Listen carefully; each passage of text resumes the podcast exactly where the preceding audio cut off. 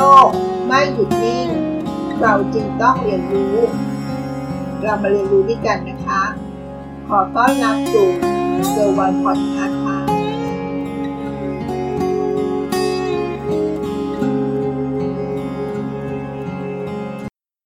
สวัสดีค่ะ Mindset สู่ความมั่งมี เรื่องนี้เป็นเรื่องสำคัญยิ่งนะคะ ในบทความนี้เขาได้แบ่งปันสี่ข้อควรรู้เรื่อง Mindset สู่ความมั่งมีค่ะ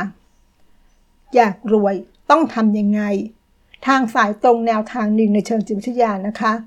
ก็คือ Mindset ของเราเองนั่นเองค่ะ มีคนมากมาย อยากย้ายรูปแบบการเงินตนเอง จากฝั่งซ้ายมาฝั่งขวา ตามหลักการของโรเบิร์ตคิโยสกิ ผู้ประกอบการและนักเขียนชื่อดังนะคะ เขาได้แบ่งการออกเป็นสีด้านค่ะ มีทั้งหมดสองฝั่งนะคะ ก็คือฝั่งซ้ายและฝั่งขวาค่ะ ฝั่งซ้ายคือ employee กับ self employee ส่วนฝั่งฟ้าก็คือ business owner และ investor ค่ะ เรามาดูนะคะ แนวทางการย้ายเงินเป็นอย่างไร ข้อแรกค่ะ ในบทความเขาได้แบ่งปันนะคะว่า จากประสบการณ์ที่เขาเคยสัมภาษณ์มาก่อน เขาพบว่าสาเหตุหนึ่งที่ทำให้คนย้ายฝั่งการเงินไม่ได้ มาจาก mindset ที่ไม่เหมาะสมนั่นเองค่ะ พวกเขาคาดหวังจะรับความสะดวกสบาย หากสามารถเปลี่ยนรูปแบบการเงินได้ วิธีคิดดังกล่าวกับขัดขวาง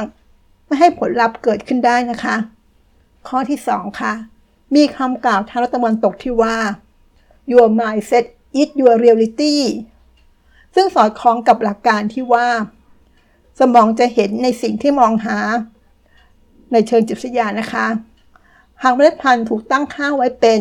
ความสบายแล้ว วิธีการระหว่างทางที่เดินไป สมองย่อมพยายามหลีกเลี่ยง ความเหน็ดเหนื่อยโดยปริยายด้วยค่ะ ข้อที่ 3 นะคะ ถึงแม้แนวคิดของการเงินฝั่งขวา จะเป็นการให้คนอื่น และทรัพย์สินทำงานให้นะคะ แต่นั้นไม่ได้แปลว่าคนกลุ่มนี้จะว่างงาน จะกิน จะเที่ยว ดูหนังไปวันๆนะคะ คิดง่าย ๆนะคะ ถ้าเราต้องการชมวิวบนดาดฟ้าตึกสูง ไม่ว่าจะขึ้นด้วยบันได หรือใช้ลิฟต์นะคะ ยิ่งสูงจะต้องใช้พลังงานและเวลามากขึ้นเป็นธรรมดาค่ะ ข้อ4นะคะ ในบทความนี้เขาบอกว่า สมัยที่เขาทำงานประจำ ก็เคยคิดในแนวทางแบบนี้นะคะ แต่สุดท้ายก็เข้าใจว่า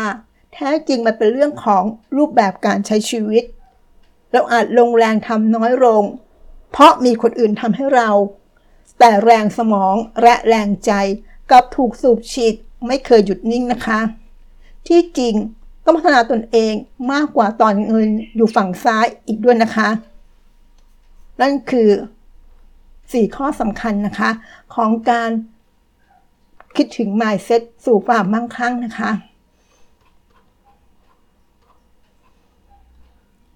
ตบท้ายเขาบอกว่า บทความที่เขาแนะนำว่า จึงเป็นการตั้งค่า mindset ที่เหมาะสมด้วยการมองหาผลลัพธ์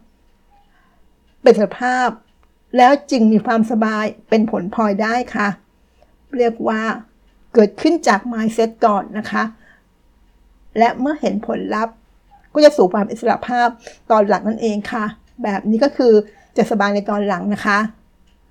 แบบนี้แล้วต่อให้เจออุปสรรคยากเย็นแค่ไหนนะคะก็อดทนฟันฝ่าไปได้ เพื่อการได้ใช้ชีวิตแบบเป็นไทยแก่ตัวต่อไปค่ะ ติดตามเกอร์วันพอดคาสต์ได้ที่ Facebook YouTube แองเกอร์บอดคาสต์